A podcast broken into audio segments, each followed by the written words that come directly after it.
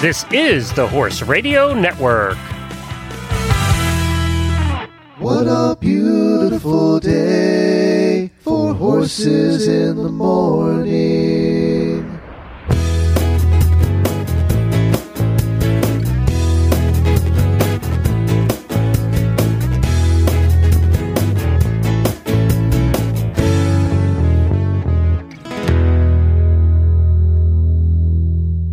Coach Jen in Ocala, Florida.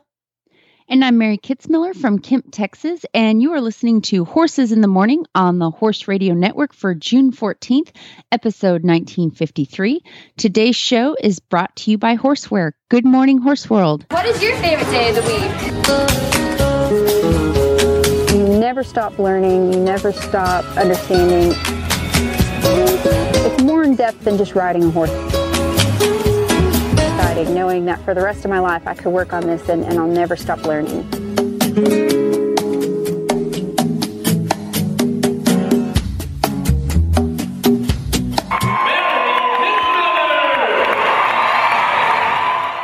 That's my favorite part of the opening. Welcome back. Second Thursday of every month. Mary Kitzmiller's here, and we get to geek out on training. How you doing, Mary? I'm doing pretty good. Now, before the show got started this morning, uh, Mary and I were geeking out on horse training because, you know, an hour to an hour and a half once a month isn't enough. We have to do it before the show, too. And we got to talking about ADD and ADHD and how humans learn. Um, the science of how humans learn, whether they're visual learners or auditory learners and things like that. And I posed the question Do horses have a spectrum of learning? I don't want to say ability. What's a better word than ability? I'm not sure. I guess maybe capabilities.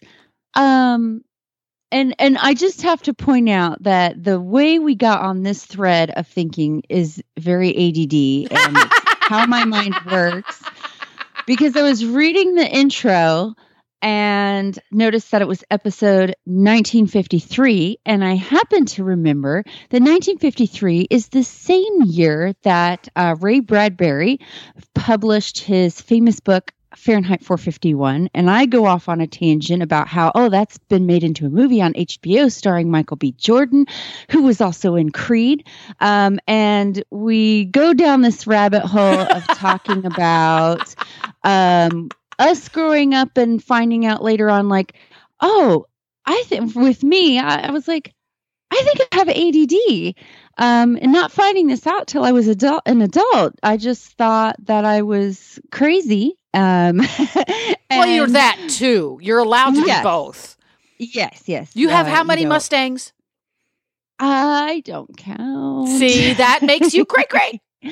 Exactly. And so then we go we go to talking about ADD and and how it works and uh, you know different quirks that you have possibly being ADD and then that led us to what about horses uh, is do they have their equivalent of ADD or um, you know what kind of uh, what kind of capability different you know how different are is, is it going from horse to horse and how they learn and and i guess that would you know the next question would be how do we adapt to that if we take that into consideration There we go. And how do we get? How did we get onto? I don't know how. Yeah, I think it was. It was Fahrenheit 454. Thank you, Ray Bradbury, for continuing to improve my life. He's been doing it. My for the he, you know, now that he's gone, he still continues to improve my life because it got us talking about that. But coming up on today's show, we are- going to talk about rewarding your horse. Uh, we're going to chat a little bit about um, desensitizing and reteaching a horse who has ear issues. Uh, maybe we'll chat a little bit about Solo, the Star Wars story movie that somebody I know went to see. And then, of Yes, course, we've got more listener questions to, to answer down here at the bottom of the page. So it's totally geeking out on horse training. So at the top of the list, uh, before we get to Mustangs, because you have several in training right now, and I want to catch up on what they're up to. Let's get our get our training tip. Reward your horse. Make sure to stop and let your know, horse know he's got it right. Uh, explain to us how this got inspired, because there's always some event in your life that inspired your tip each month. Well, actually, training Mustangs as usual, because that's all I do these days. Um, besides the 50 other things I'm doing. But um, well, you're also training goats yes. and catching yes. loose cows.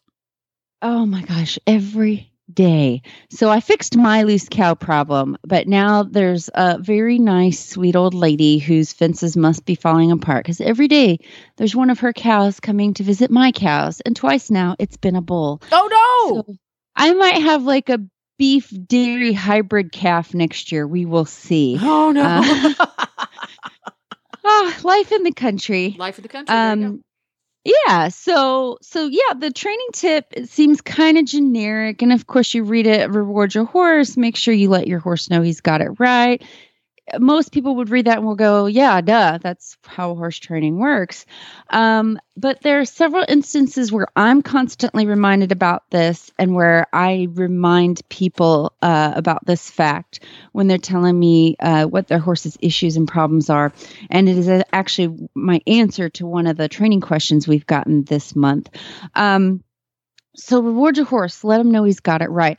Uh, as you know, I'm I'm big into clicker training and using food and training. This does not necessarily mean you have to feed your horse cookies. Um, uh, if I'm not using a food reward, my biggest reward I can give my horse um, is a big release of pressure and a long break. Um, people don't let their horses stand and chill during a ride enough.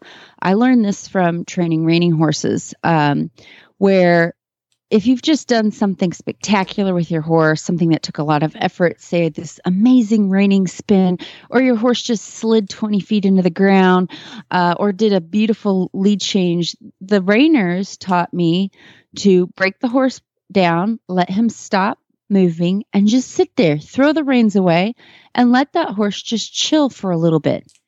And this does two things. Um, it lets the horse know, hey, I'm not going to bother you for about five or 10 minutes. You just get to chill out. And, you know, usually if the horse has done something very athletic, he's going to be physically tired and he needs to take a break and catch his air. He needs a bit of a mental break. And the other thing that this accomplishes is you are slowly teaching your horse to love standing and relaxing. Um, how many people have problems out there with their horse not standing still? If you're on the trail or you're waiting for uh, your class to start at a show, your horse gets really fidgety. Well, you can prevent this issue by making a nice long break a good reward. Um, and so putting this to use, um, I am working on my Mustang Sage right now. We leave for Kentucky for the Kentucky Makeover on Monday. And riding wise, Sage is pretty far behind. We're working to catch up. She's coming along beautifully. She's going to make a great horse for someone, but she's just, uh, she's a little behind training wise because she had a few challenges in the beginning. Um, so I'm working on um, the thing I'm working on right now is lead departures from a walk. Um, and she has she doesn't know yet how to go from a walk to a lope. Uh, she can canter from a trot easily, but it's a huge effort for her and any horse really to strike off into the correct lead into a beautiful canter from the walk. That takes a lot of impulsion on yeah, the there's horse's there's a lot of core muscles involved with that one. Yep. Yes. And so, what I often see with people who have problems that are similar to this, or even problems picking up the correct lead, is let's say you're riding a horse along. Let's say you have a problem getting your lead. You want the right lead, the horse is constantly giving you the left lead. So, you ask for the right lead, the horse picks up the left lead. So, you break them down, set it Now, up. explain again. what you mean by break them down, because folks from the English Oh. world might not know what you mean by that. When I say break them down, um, and this comes from the reiners, uh, if I'm going to stop my horse, uh, in reining terms, to me, stop means bury your butt in the ground and slide. So, unless I'm working specifically on that maneuver, which is very important to a reining horse, I don't, um, I don't ask my horse to halt unless we're working on that because if I ask, let's say I'm working on leads or lead changes, and I need to set, set my horse up again, or I even need to reward him, if I say the W word, whoa, and ask my horse to stop, and he does not bury his butt and slide into the ground, big sliding stop, then I have to work on that. I have to fix that immediately. And so that can be very disruptive if I'm really wanting to work on our leads. And um, So basically, it's- it's there. You have a different request rather than saying stop, which is you know yes, nomenclature What for I- stop movement. You're actually saying to the horse, uh, go back to trot or go back to walk. Yes. Okay. Go through all the downward gaits to come to a stop or walk, as it were. So I do that by relaxing my seat. And those horses know very well what that means. If I quote unquote stop riding, meaning I don't have the energy in my seat, I let all the air out of my body, that horse should just trickle down, trot, trot, trot, walk, walk, walk, stop. Yeah. So That that's the difference. If you had a if you had a standard shift automobile, you Mhm. come to a stop si- stop sign, you put your foot on the clutch and hit the brake, you stop, but you're still in third gear. Versus going um, downshift from third gear to second gear Yeah. to first gear to a stop. That's, That's breaking exactly down. right. Okay. Yes. Yeah, Got that's it. exactly right.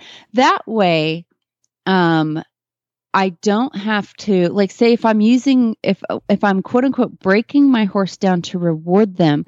Let's say my horse gave me the most beautiful, majestic flying lead change ever, and all I want to do is let him sit and rest and just bask in the glory of that wonderful lead change. So he does this gorgeous, perfect, wonderful flying lead change for the first time ever, and I want to give him a big reward. If I say whoa after that to stop him, to let him have his break, and that horse does not slide, does not give me a good, Ah. powerful stop, I have to fix it. Yeah, because Um, now you've got you've asked for another movement, and it, it wasn't brilliant because you want to you want to stop with that brilliant movement so that the horse goes, oh, that was the right answer. Got it. Yes. And if he doesn't slide correctly, let's say he stops on his front end or he runs through the stop a little bit, I have to fix it. And by doing that, I ruin this wonderful moment he had of giving me that beautiful lead change. And he will never know that he did so good on that lead change because now I'm fixing the stop. So, what I do instead is he gives me this beautiful, brilliant, wonderful lead change. All I want to do is let him just stop rest, take a breath. I may even get off of him and be done with the ride if it was that great. Um, so, what I will do to reward that is I will relax my body, stop riding, let him trickle down to trot, trot, trot, walk, walk, walk, come to a stop. And this also makes your horse brilliant at reading your seat because that horse is craving the moment where, oh my gosh, my person's let me rest for a little bit. And so they're going to be waiting for you to relax and allow them to come all the way back down to a stop. There's not a wrong way to do that, really. Um, so I don't sacrifice my good stop and I don't sacrifice my ability to reward my horse and let him know, man, that was so good. Um, so that's a that's a good training tip in and of itself. Exactly. Yeah, that's very interesting. In the English community, maybe the equivalent to this would be the horses giving you you're you're doing a jumping school and got that grid, you nailed it. He got to the base of the vertical, left the hot back rail of the oxer up, and then brought himself back to the next vertical without ticking it with his front toes. You're thrilled. You land on the far side, and rather than um, gathering the horse up into a halt, you just gradually let him canter out onto a long rein and let him break into a trot and trot out on a long loose rein might be a similar process in that you are not actively seeking any further movements from the horse. You're just letting him naturally glide back into a Yes. walk and take a break. That's very interesting. And and I will do that my version of that as well. Let's say my horse just has a nice little moment of collection in the bridle and maybe it's not so monumental that we need to stop our ride and have a break, but I want to let my horse, man, you just really gathered yourself into that frame beautifully and I want to let you know that. I'll do the same thing of I'll let the rein go and just go for a hack. Just like say, hey, just trot out along the long side of the rail for a bit before I gather you back up again. That, that just lets the horse know, man, that little moment you had there was very nice. We're going to, you know, take a, a breath and then go again. Very interesting. Now, if we were to play devil's advocate here, If you have a horse who struggles mightily with stretching his back and dropping his head and neck down and stretching out his back, that might not be the best choice because at that point, you are asking the horse something that he physically and or mentally has to really contemplate. Um, so maybe that's not that exact horse's best reward at that exact moment. He might be one of those horses that he's given you something wonderful that he had to work really hard at that literally coming to a halt, maybe even a single rein halt because he's a real baby basic. Coming to a single rein halt, him a good rub on his neck and telling me he's a good boy. Maybe that's the right reward for that horse at that moment in his training. So this has a very wide arc of available outcomes depending on the horse and the rider and the moment. But I think the takeaway lesson here is make sure you have that in your tool chest and use it appropriately. Exactly, exactly. And um you know, it's uh yeah, you definitely want to use an appropriate reward that's going to work for that horse. And um you know, going back to the leads, um, if you have difficulty on a particular maneuver, your horse is just not getting it, not getting it, not getting it. Um, what I'll see often is someone has a problem picking up the correct lead. They're going for the right lead, horse is giving them the left. So the horse picks up the right lead or the horse you ask for the right lead. Horse picks up the left you um, put him back to walk to try again. You ask for the right lead. Horse picks up the left you bring him back to walk try again and over and over and over finally you ask for the right lead and the horse gives you the right lead what i see more often than not is someone will continue to canter on the right lead like oh we got it now let's go canter well, that horse just tried and tried and tried and tried to finally give you that correct lead. Um, you need to, as as it does sound a little counterintuitive because you finally picked up the lead. Um, you need to let that horse know, oh my gosh, finally did it. So Ding, what ding, I ding, will ding, do, ding, ding, ding, ding, ding, ding, ding. That that Yes. exact scenario just happened this past weekend to us. Exact Ah, scenario. Interesting. Nigel didn't come with interesting. a right lead, and uh-huh. um, his previous trainers struggled with it mightily. So he was a little bit sour on the whole process. As soon as you started asking for right leads in an arena situation, he would just turn turn into a whirling dervish because it. What do you um, the poisoned aids? I think you called them. Yes. He had bad yes. case of toxic cues, toxic cues. yes. yes. yes. He had toxic cues. Um, the other day we were out riding, and I thought, well, he is he is coming through his back like never before. This is just amazing. I'm so excited. Why not give it a try? And he picked up the right lead, and he didn't just pick up the right lead. He picked it up balanced and through so that when he picked up the canter it was like oh my gosh this isn't nigel's canter this is someone else's canter it was very exciting we cantered for about five steps and because he was balanced and put together and on the bit, yada, yada, yada, it was very simple for me to just exhale and sit deep into the saddle. And he came to an absolute perfectly square halt. And I gave him a rub on his neck and it's like, we are done riding for the day. Exactly. Yeah, get Done off, riding. loosen your girth. Yep. done riding for the day. Here, have a have an alfalfa cookie. You are a good boy. But what I thought was really interesting, I made uh, I made Glenn video it. What was really interesting, and maybe this is a conversation for a different day, and we'll get this wrapped up before it's time to uh, talk about Mustangs. I had him film it, and I put it on slow motion. He picked up his canter right with his front leg first, hmm which is not according to the book. Well, he didn't read the book. They're supposed to pick it up with their hind leg first. Right. And he's one of those horses that he struggles with his canter in general, particularly the right. But it was very obvious the right front came up, came forward first, and then you could. He had a little ear flipping moment, and then the next stride he got right front, in, and then he did diagonal pair, and then outside hind, and it's supposed to work the other way around. And I thought this is very interesting. So now the next time I try to do some canter work, I want to have somebody film it to see if that stays consistent. If he's got maybe he's got a little dyslexia. He's got Yeah. a learning thing. Maybe his for him that canter has to happen front leg first. I don't know.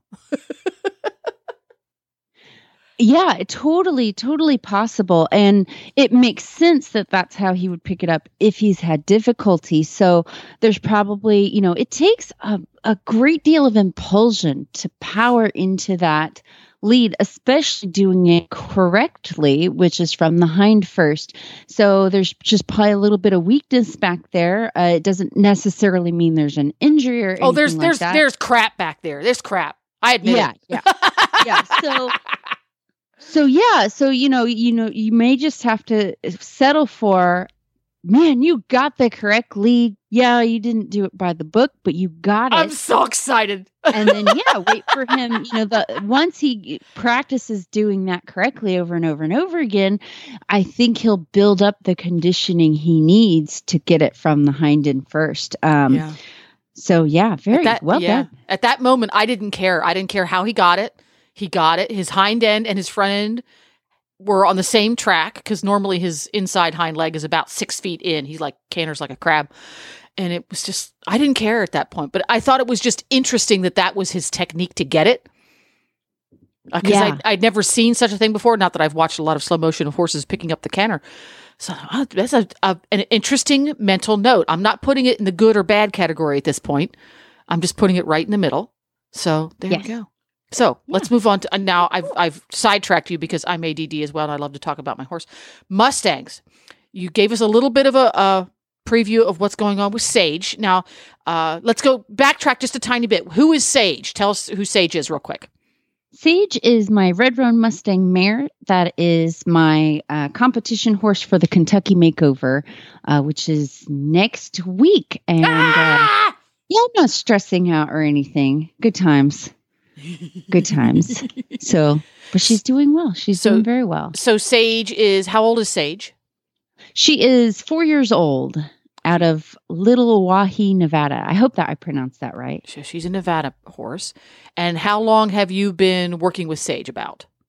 Uh, since the end of February. So I don't know. I guess we're at 100 days now. About 100 days. Yeah. And Sage um, is riding around. What is Sage's favorite skill set that she's learned so so far that her's like, oh, I got this. her most favorite thing in the whole wide world, and I think she has a love affair with this, is the mounting block. she she's developed a more meaningful relationship with the mounting block than she has with me. There we go. If I if she's loose in the arena, she goes to her mounting block and just rests her head on it, and she's just she's like Brick from Anchorman. She's like, I love mounting block. and it's like, do you really love the mounting block stage? Or are you just pointing at things around the room and saying you love them? And she just like emphatically states, I love mounting block. You know, that's that's a good thing though. You know, for her life skills, that's a good thing. hmm Now, what is Sage's least favorite skill set that she struggles with? Well, for a long time, it was me sitting on her back. Oh, that's not Uh, good. Yeah. so uh she she uh she really um did not like a person sitting upright on her back.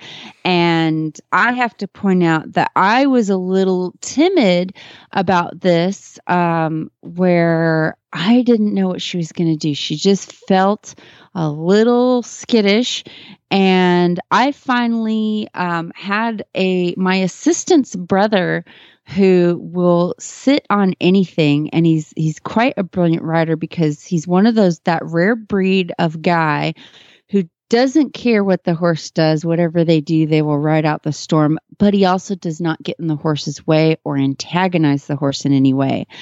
And he put a ride or two on her where he just let her go through her thing and then we were good. Um, she jumped around and flopped around a little bit, and he just sat there. He didn't fight with her. He he didn't get in her way, and um, and then after that, she went, "Okay, I can do this."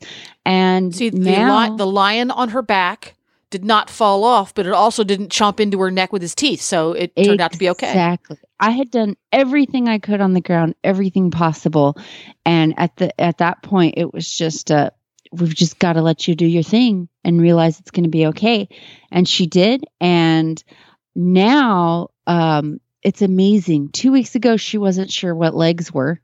And why this crazy person was sitting on her. And now she's like, oh, yes, I will two track to the rail for you in beautiful collection. What else would you like? So we're behind, um, but I think she's going to be competitive. We have every chance to be competitive. Who knows? Um, and most importantly, she's going to be good for a new home. She's figured it out. She is on the right track. She's lovely and wonderful to be around. Um, and I'm gonna I'm gonna really miss her. Um, if I had the room, I would bring her home with me. You would bring them all home with you. I would, and I usually do. Okay, so so Sage is getting ready for her makeover. Now tell us about Mustang number two. Give us the Reader's Digest version of where he's at because everybody's a little bit. He seems to be a little bit special in everybody's heart for a particular reason. Yeah. yes, well, for one thing, he is drop dead gorgeous. This is Remington. He is from Salt Wells Creek, Wyoming. Uh, he's my Mustang for the Fort Worth makeover this year. So we're When does that coming on happen? that is uh, beginning of September. Okay. So, and we're coming on about um, 30 days of training with him. Um, he is essentially a giant golden retriever in horse form. Um, his uh, his favorite thing in the world is getting his butt scratched. Um, yeah, he's uh, he's he's a little special. This one, he's he's pretty nifty. Um, he looks his markings. He's a very beautiful, dark, rich bay uh, with four white socks, a bald face, and two blue eyes with eyeliner. I mean, he's just wow. He's the Johnny Depp of horses. Oh, that's a good. That's a yeah. I like it, Johnny Depp. And this is what I thought was really unique about it is you have pictures of him growing up, but because he was he was gathered as an adult. He grew up uh, in the open, right? Yes, he was actually gathered as a two year old uh, last October. So he's not been off the range for very long. Um, so And he- it's, how old is he? quite, he's three now. He's three. Okay. So it's quite remarkable how wonderfully tame he is. Um, his parents are both curly Mustangs, and I'm told by curly Mustang enthusiasts that even though he doesn't have the little kinky curly mane or or fur coat um, that his parents have, that he is still considered a curly. And I am told that these horses have a wonderful disposition as a general rule, and this is absolutely proven to be true. This particular herd um, a lot of trainers have gotten them from the Salt Wells Creek uh, this year, and by all accounts, these horses are just insanely cool to work with. And I was very lucky in that this herd is very well documented. Um, a photographer by the name of Pat Doak, I hope I pronounced her name correctly, when uh, when a, fr- a mutual friend found out I had adopted Remy, she pulled out her phone at the auction and showed me baby pictures. And I tell you what, this horse in the video, I got him for a steal. One horse went for six grand. Oh, I yes, I got Remy for six hundred and fifty dollars. dang! It's Um, fancy. See, and color so often affects price on these horses. That's interesting. That he- because he's such a Well, loud color, is he? Is there something else that made him less appealing to some people?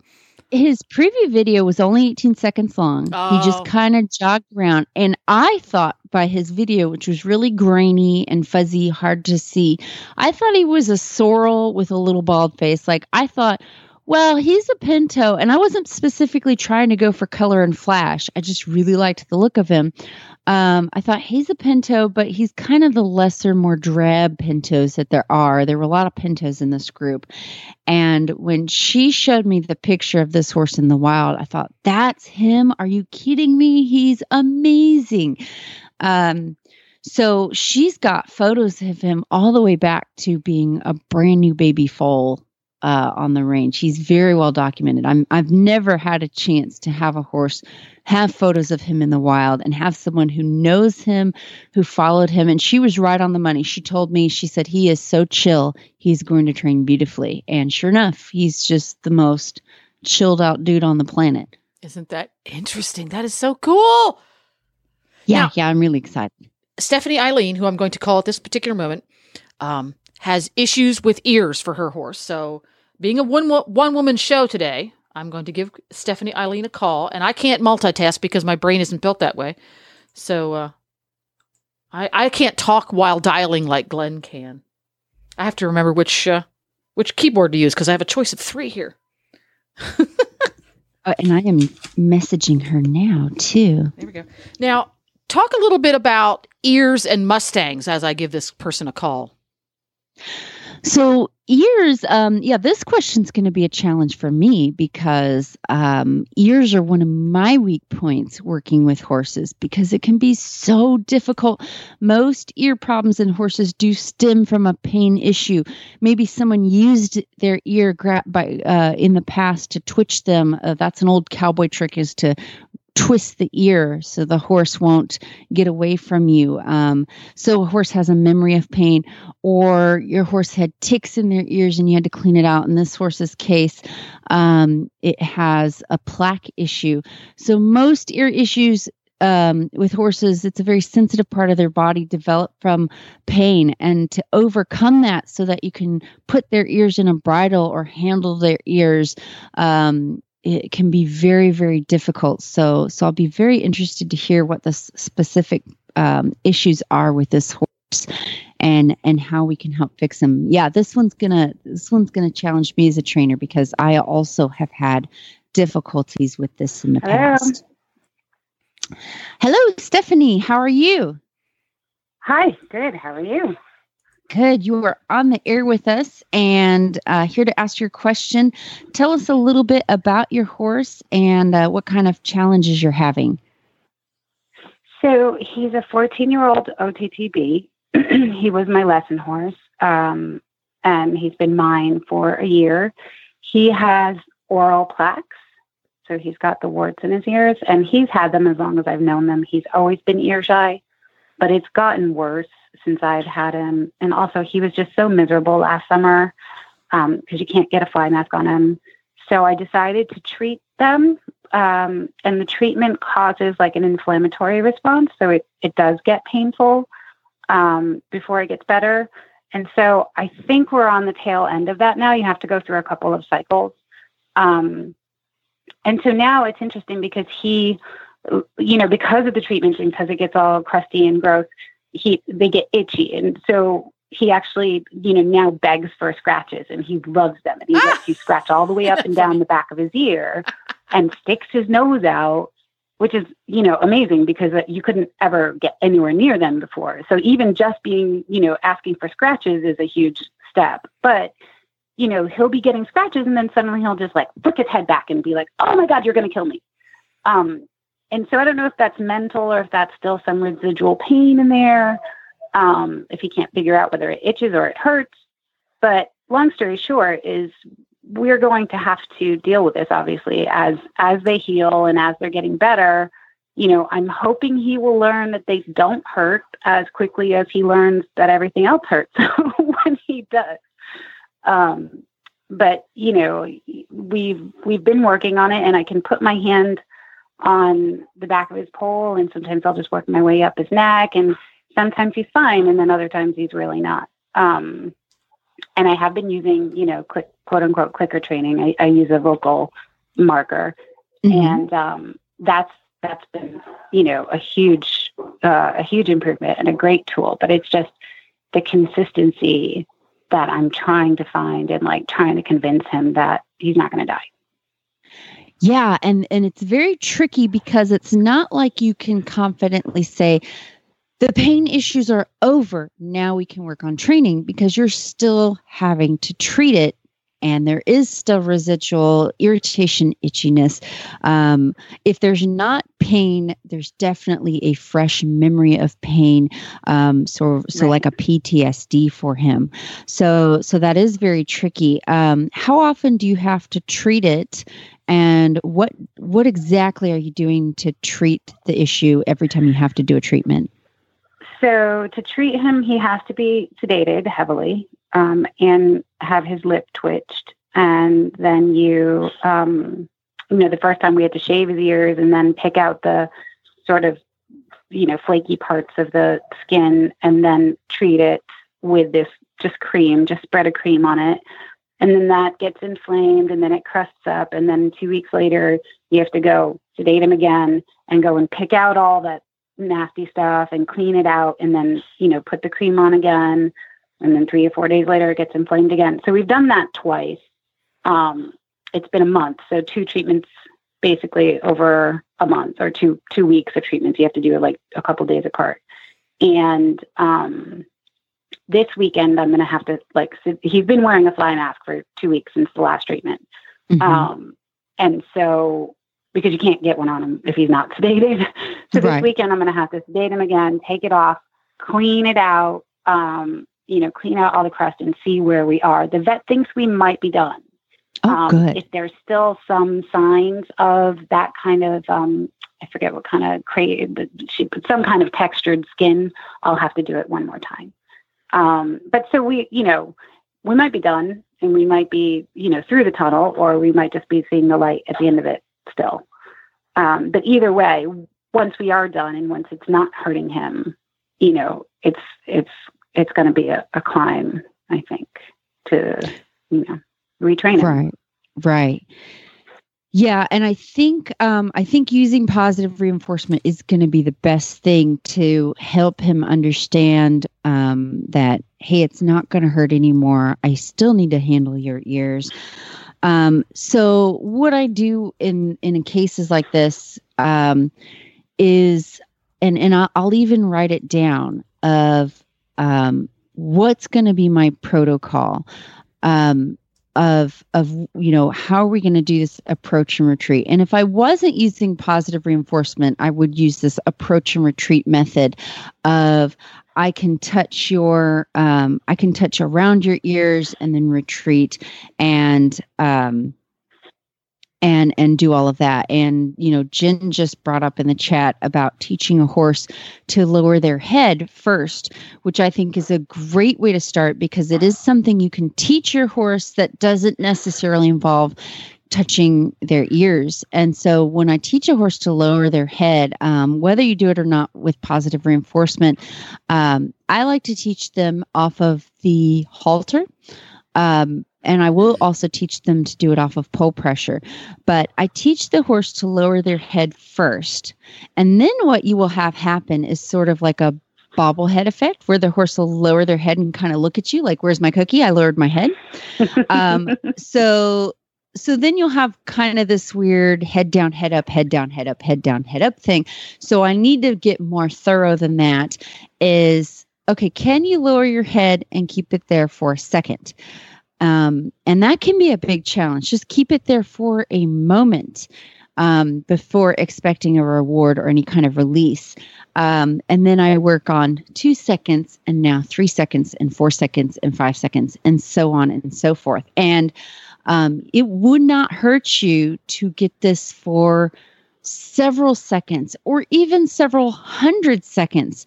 There's a wonderful, wonderful game that Alex Kurland, who's a very good clicker trainer, um, has quote unquote invented, and she calls it 300 peck pigeon.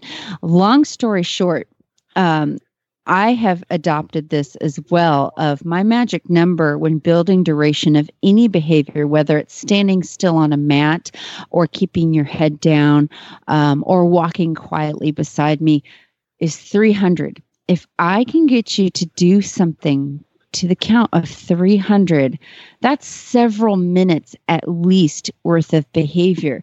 If your horse can commit to that, for several minutes. That is a really solid behavior.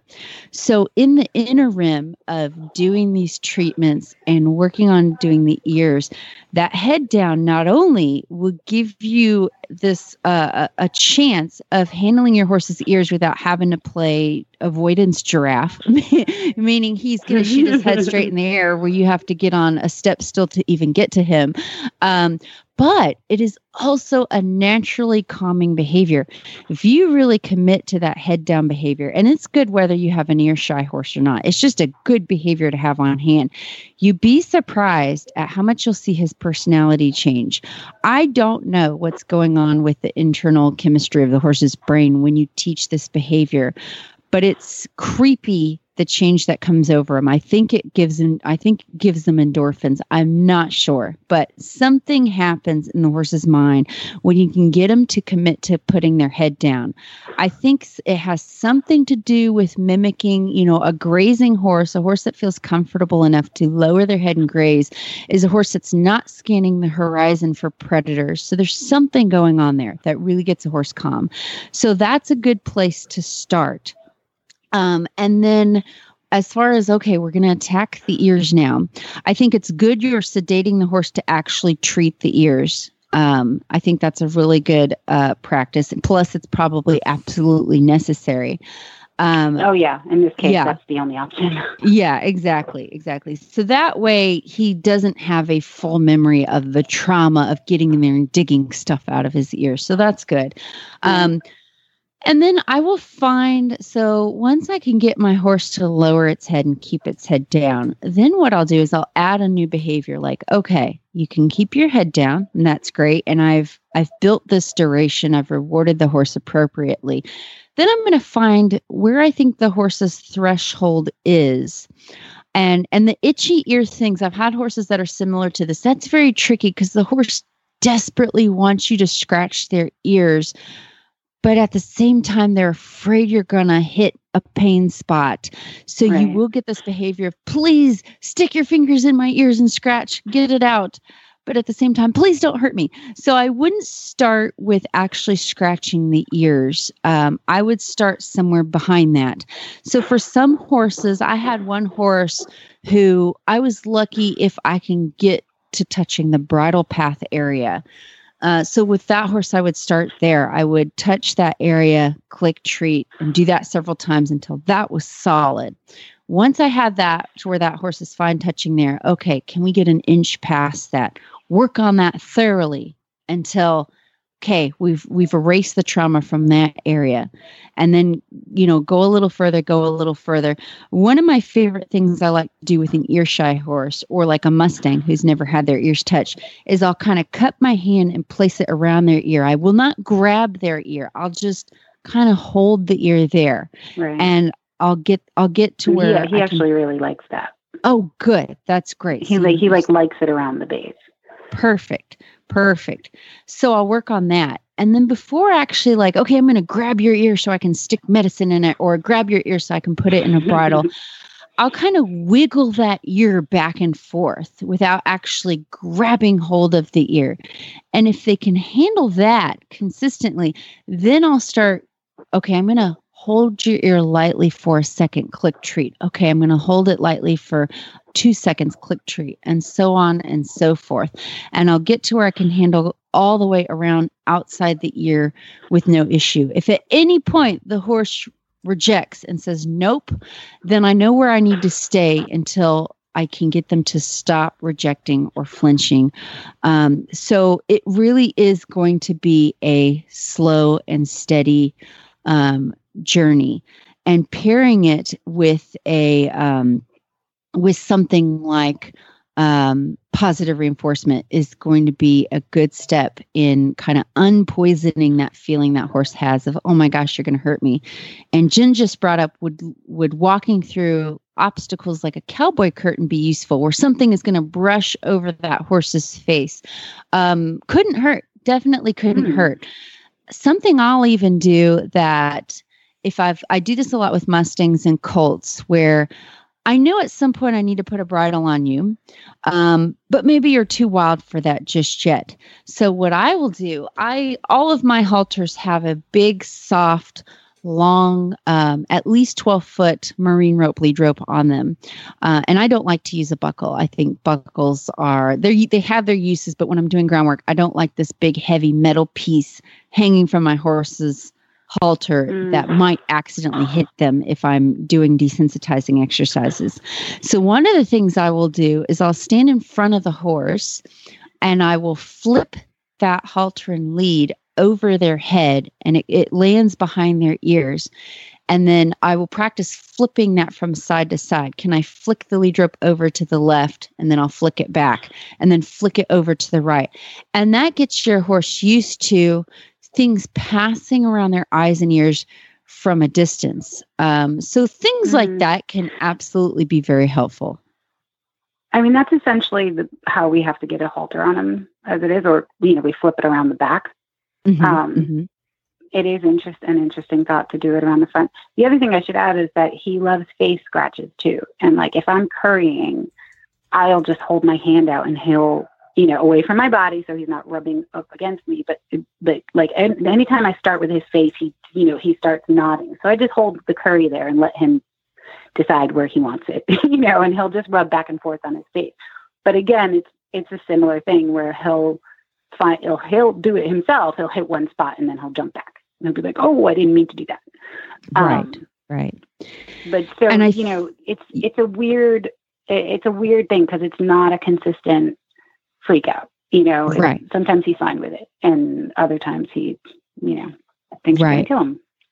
And I, I think you are completely on the right track. And i think um, i think where you are this kind of slow and steady approach and retreat is is it's the best way that i have found to tackle it. As far as the sometimes he does it sometimes he freaks out um, that is definitely just this memory or fear or threat you know this threat he has of pain.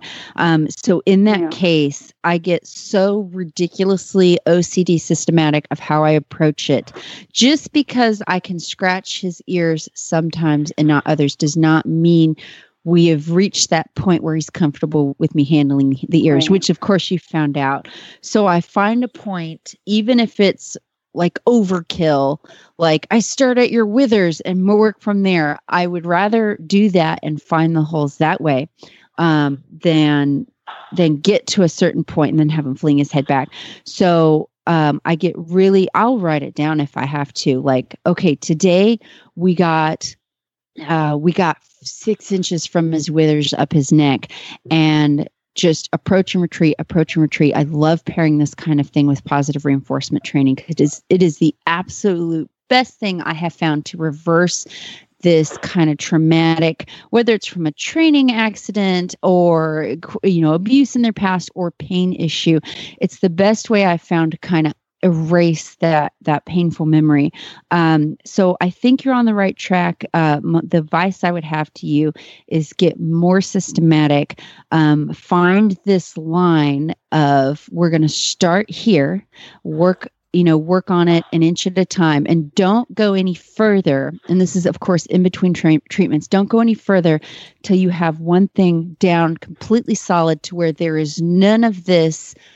He does it nine times out of ten then the 10th time he gets scared. So you have to be ex- incredibly thorough. You don't have to do it for hours a day but you know five minutes here and there anytime you think about it is going to be your best bet.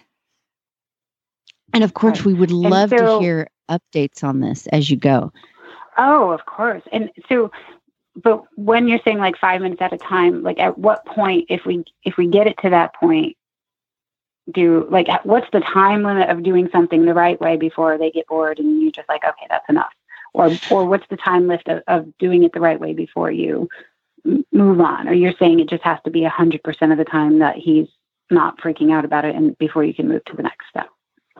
Yeah so Sounds obvious now that I say it out loud. well, that's okay.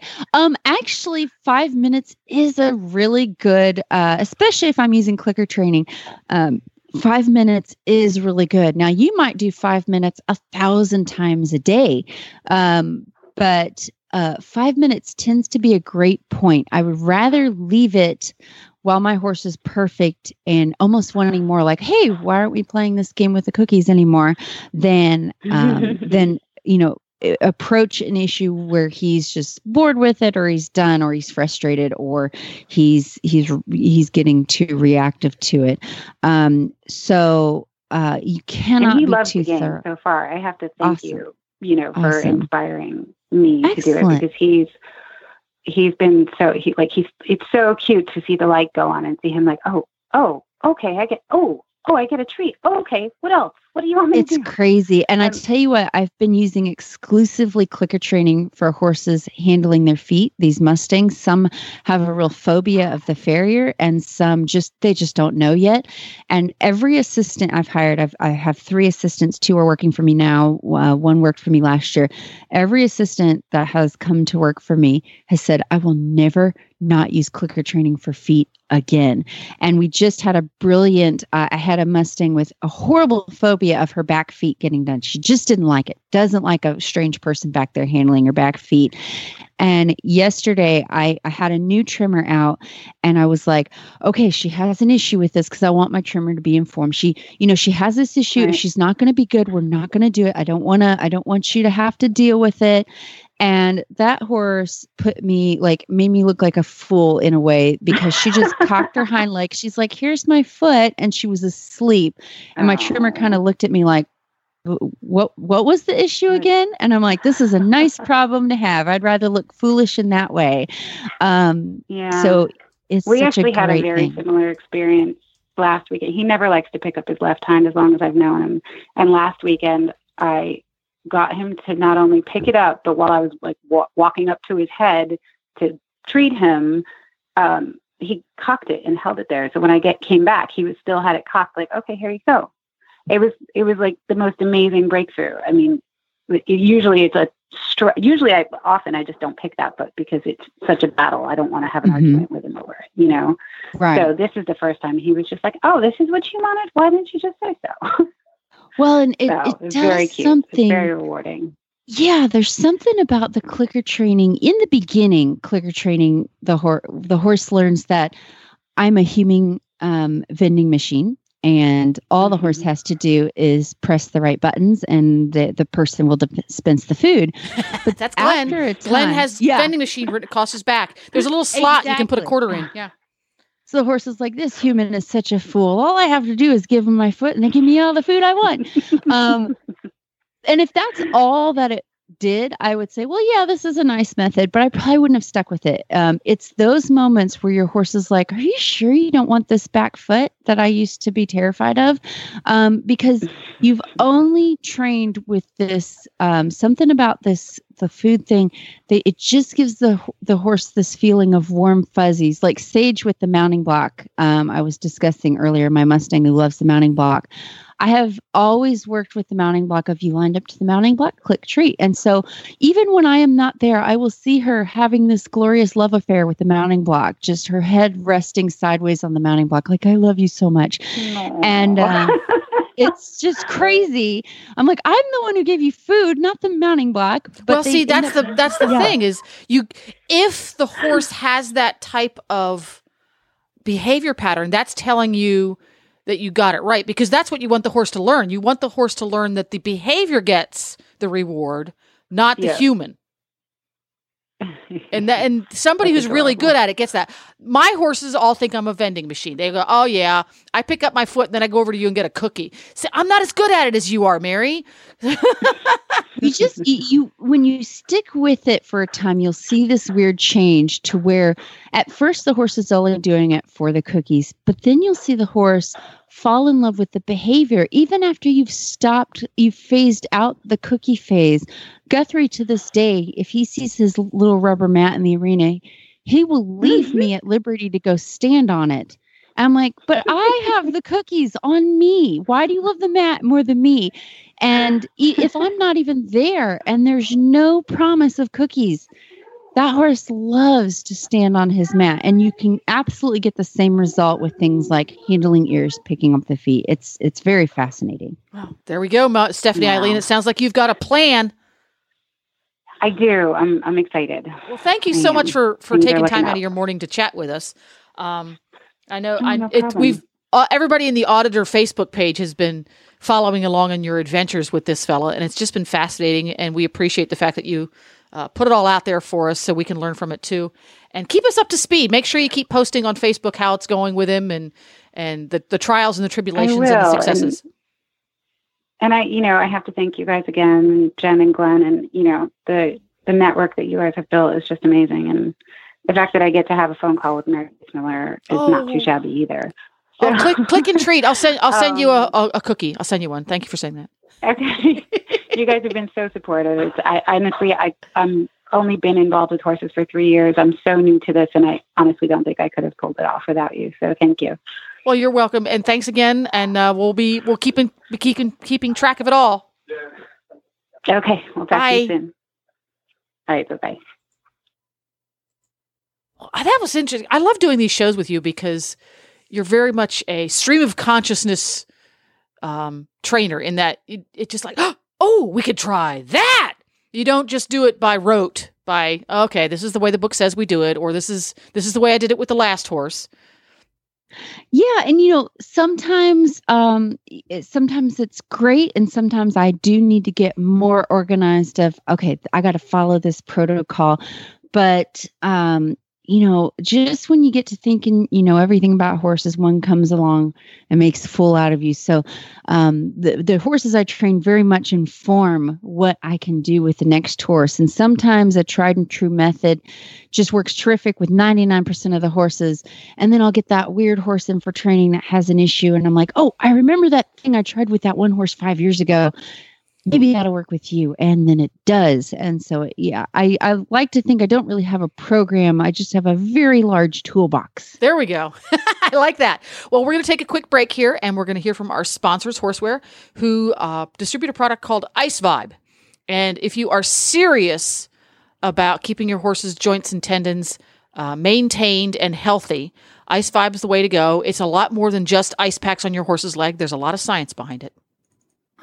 In the world of horse racing and elite equestrian sports, it's all about how to prepare and repair. Ice Vibe is a truly portable and highly efficient circulation therapy system for your horse. Before activity, prepare to prevent damage by using the Ice Vibe's vibration pads. Repair after the event by using the unique combination of cold packs and vibration to minimize swelling and encourage blood flow. And because it's battery powered, Ice Vibe is truly portable, the essential and affordable tool to prepare and repair. Ice Vibe. You can find out more details about Ice Vibe at ice-vibe.com or horseware.com or ask your local tack shop or online supplier for more information about Ice Vibe circulation therapy from Horseware.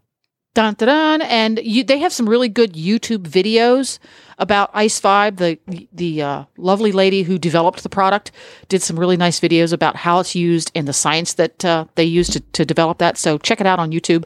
And it's put together by Horseware. You can find them online, horseware.com. Okay, it's time. I need to get the Universal Pictures uh, logo music to play before your your movie reviews, but you went and saw Solo, a Star Wars story. I'm sorry, it's not really horsey, but I want to hear what you have had to have to say about it because you're our official movie remu- reviewer.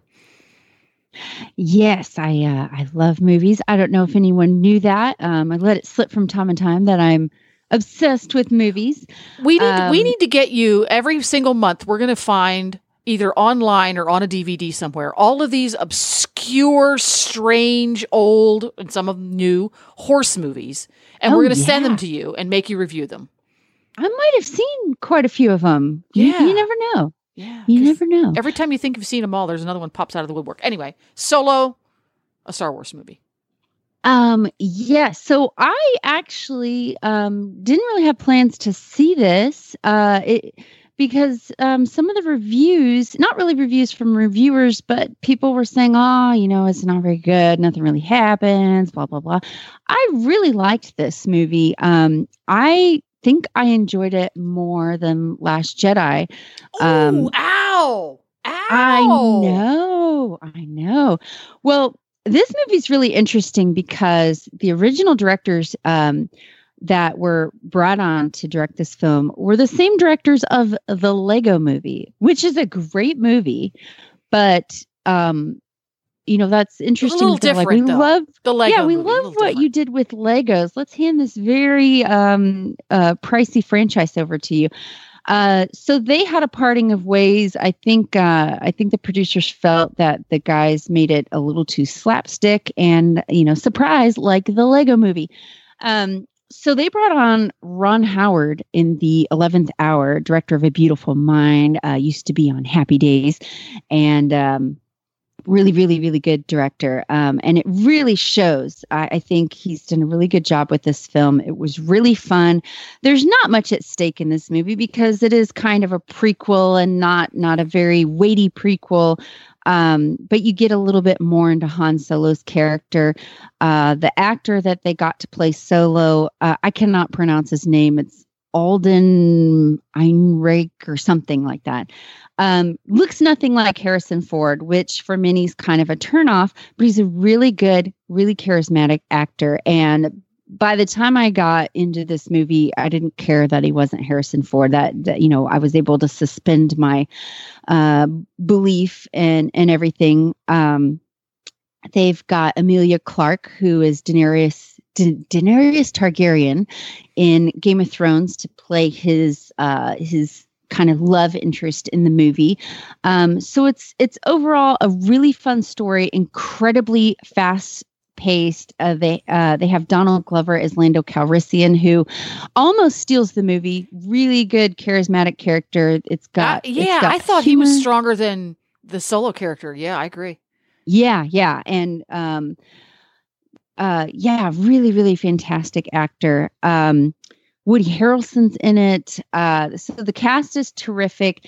The movie really is um, fast paced. It's a lot of adventure. It's a lot of humor. Um, they actually give Chewie something to do in this movie. Yeah, He's been kind Chewie got a- some character development. Yay! I know they didn't just have him off to the side like they have Making in the noises, last two yeah. Star Wars. Yeah, you know. Um, so you find out how Han and Chewie met. Uh, so so it's really fun to kind of have that. There was a part at the end of the movie where maybe I need to go look into my Star Wars lore a little bit more, but I got a little confused on the plot. They had a character in there. I'm like, am I supposed to know who this is? Is this supposed to be important? Um, either I need to see the movie a second time or maybe just read up on it on Google. Um, but overall, I thought it was really good fun. Um, uh, it's a great standalone movie. I, I thought it was wonderful. I definitely recommend it. it, it's classic uh, Star Wars storyline in that it is very much a spaghetti western feel to it. It's a it's a not quite a romping good time, but it's got that kind of a feel to it. It's not too deep. It's got schmaltzy scenes where they look into each other's eyes. Yeah, got that too. My personal favorite character is the droid. Yes. I fell in love with that droid. I want her to come back. Yeah. Yes. Um, yeah, they did not go with the fussy um, C3PO uh, kind of droid. Uh, a totally different personality. I thought uh, the droid had an interaction with Emilia Clarke's character, which they weren't even going to put in the movie. That was kind of a last minute addition, which was so funny um and real it's it's a female droid um so i thought that was kind of refreshing and fun at first i did not like the character i was like ugh another droid character Yeah, that I, exactly. you know- Yeah.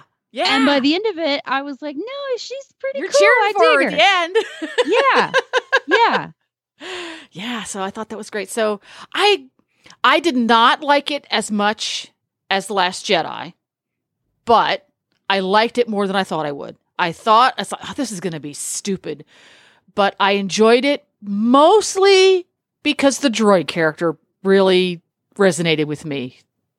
Yeah. Yes, yeah. I thought that was I thought that was pretty cute. Pretty Yeah. cute character. Yeah. Um yeah, and uh, and as much as I, I think the actor they got to play Solo was terrific, there was this big thing about the final three who was going to play Solo, and none of them looked like Harrison Ford in the slightest. And there's this if you want to see like a young Harrison Ford clone, there's this kid on YouTube that I don't I'll never know why they didn't cast him. And he's actually played young Harrison Ford in a movie called The Age of Adaline. And I mean, he's got the smirk, the everything. It Oh, wow. looks just like him, like they hatched a young Harrison Ford out of a pod somewhere. um I can't remember the guy's name, but you can you can Google it and find him on YouTube. Um, but but yeah, I thought I thought the actor did a terrific job. I've seen him in some other films, and uh, really really good little actor. There we go. So uh, we're gonna. How many flakes are you gonna give it? Oh man, I don't know. Three out of four is that the scale? That's that works for me. We can we can make the bale any size we want to. Okay. So you're gonna give it three flakes out of four. Not bad. Yeah, yeah, yeah. There we go. So if you have an afternoon, the, the weather's wretched, head on over and see Star, Solo a Star Wars movie. Yeah. There we go. So before we get before we get to our fi- last and final question of the day, pick one that you like down there at the bottom, uh, Mary. I wanted to mention the Total Saddle Fit Shoulder Relief Cinch. Um, the latest and greatest from the folks over there at Total Saddle Fit. To the they make cinches and girths to help your saddle fit better. They're designed specifically to help that saddle stay off the horse's shoulders so he has freedom of movement and comfort. No short, so sore shoulder blades here. And it's available in three different um, interior liners. You can get the liner f- for your horse that works best for him. And they're all interchangeable. So you can buy one cinch and three different liners, or you can have several cinches and several liners if you have different sized horses. And they're all available at totalsaddlefit.com. And we have heard tell from a number of retailers that the Total Saddle Fit, s- sit, I, c- I can't say that word, Total Saddle Fit shoulder relief cinch and girth for the English side are the most popular selling girths and cinches, cinches that they have. And I have noticed over the past six months or so that almost every major retailer now carries them. And when you hit the button when you're doing your surfing around and you hit the button that says uh, most popular or best selling, that's the one that comes to the top. So it's working for everybody. And they also have a guarantee that their product is guaranteed to do what they say it will do, or they will give you your money back. So check them out at totalsaddlefit.com. Now, Mary, have you chosen your final question to wrap up the day? Oh, they're all so good. Um, I may have to address these in the auditor room to give you guys some answers because you had some great questions this week.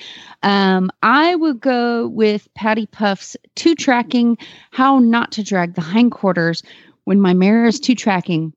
She tends to lag in the hindquarters, and I tend to use a dressage whip to speed it up. Ooh. Um, let's well let's let's start here.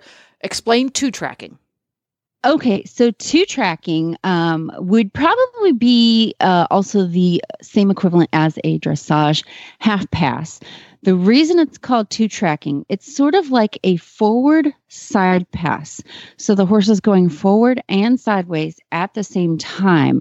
Um, so they end up making a diagonal, um, and their body uh, tends to be pretty straight from nose to tail. Uh, for a more advanced version of two tracking, you you'll want the horse to look in the direction of travel. So they're going across the diagonal, um, kind of side passing over. Um, and the most common problem with two tracking is the horse dragging the um, the hip behind the shoulder as they go across. That's pretty common. Oh, and the reason we call it two tracking is if you look at the sets of tracks that the horse makes, they're going to make a, a track across the arena dirt with their front legs and a separate track with their hind legs. So they'll leave two tracks. It's like a set of uh, almost like a railroad tracks going across Ah, the arena. go. Never Yeah. thought of that. Duh. Exactly. Um, so so yeah, you can use a dressage whip to help catch up the hindquarters. But if this is kind of a chronic issue the horse does, and you feel like you're constantly having to get after them with the dressage whip to get the hindquarters to tr- catch up, you'll get the horse dull and even a little resentful doing this. So so that is something I will do. I might give them a little tap with the whip to say, "Hey, catch your hindquarters up." But typically, what I will do is I will work on the hindquarters separately. Make sure before I really get into two tracking or in between my two tracking sessions, I will work on making sure I can easily get that horse's hindquarters to step over at a standstill. So I turn on the forehand, if you will. Get that really, really, really good to where you only need light aids to get them to step that hindquarters over. That way you have that button working with you um, when you go back to two tracking. The other thing I will do is I will two track my horse a little bit. If I notice the hindquarters lagging, I will bring them to a stop and then move the hindquarters over. Just kind of remind them, hey, um, get those hindquarters over, get those hindquarters off my leg, and then I'll two track a little bit more, stop the horse, shield the hindquarters. So pretty much every time I am done two tracking, I will just remind the horse to move their hindquarters over. And this is not something you can fix overnight, and it's not something to get frustrated over if your horse doesn't do it perfectly right away.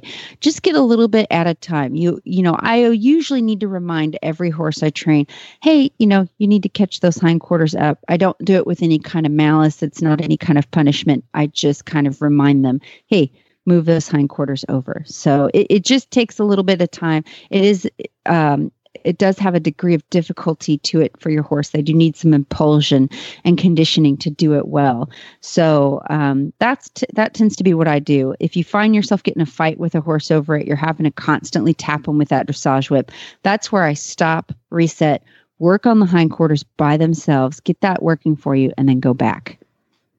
There we go. That sounds like a, a great plan. And that's a, unfortunately a very common trap that we fall in as riders to use our aid, whether it be a dressage whip or a spur or just an aggressive leg aid, just making it stronger. And before we know we know it, we've desensitized the horse to that exact aid, the right leg behind the girth for a side pass.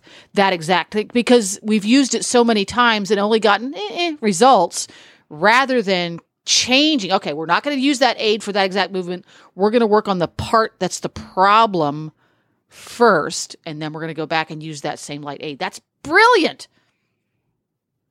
Yay, good. Um, I, I love being brilliant.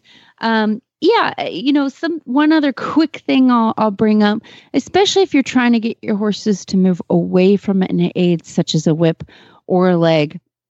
If you get really heavy on that cue, that horse will stop thinking, they'll stop focusing on the direction of travel that they ought to be moving. And they're going to put all their concentration on that overly aggressive aid. And so it distracts them from what you actually want them to do. Plus, it can get them defensive against that aid. And what you'll have is the exact opposite effect of what you want is they'll start leaning into the aid instead of moving away from it. So you want to take care not to get too aggressive. So if you have to use an aid extremely strong or it's um, incrementally getting stronger to get results, you've gone awry and you need to take a step back and, and reevaluate a little bit. Very good. Yes. There we go. Well, that's a wrap for today. Um, we'll keep we'll keep it a little bit short today. We've got uh, I'm a one woman show, so I have to fly to the next program very shortly. And thank you very much, Mary, for stopping by as you do on the second Thursday of every month. And everybody in the HRN auditors room, don't forget to post your pick your questions when she posts up there once a month. We're gonna start. We're gonna have to start pinning that to the top so it doesn't get lost because the room is so active.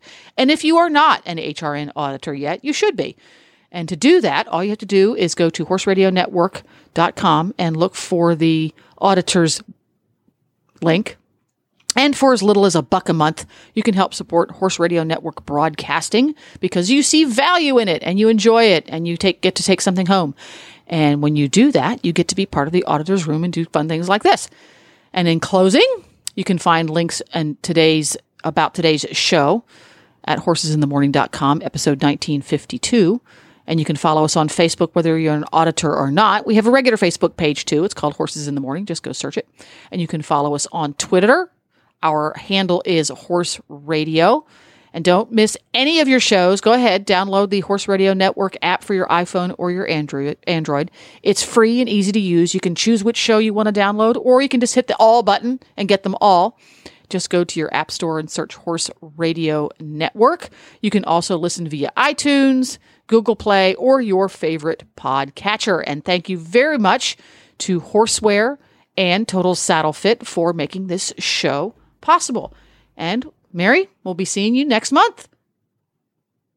All right. Sounds good. Have fun at the Mustang Makeover. Oh my gosh, crazy times.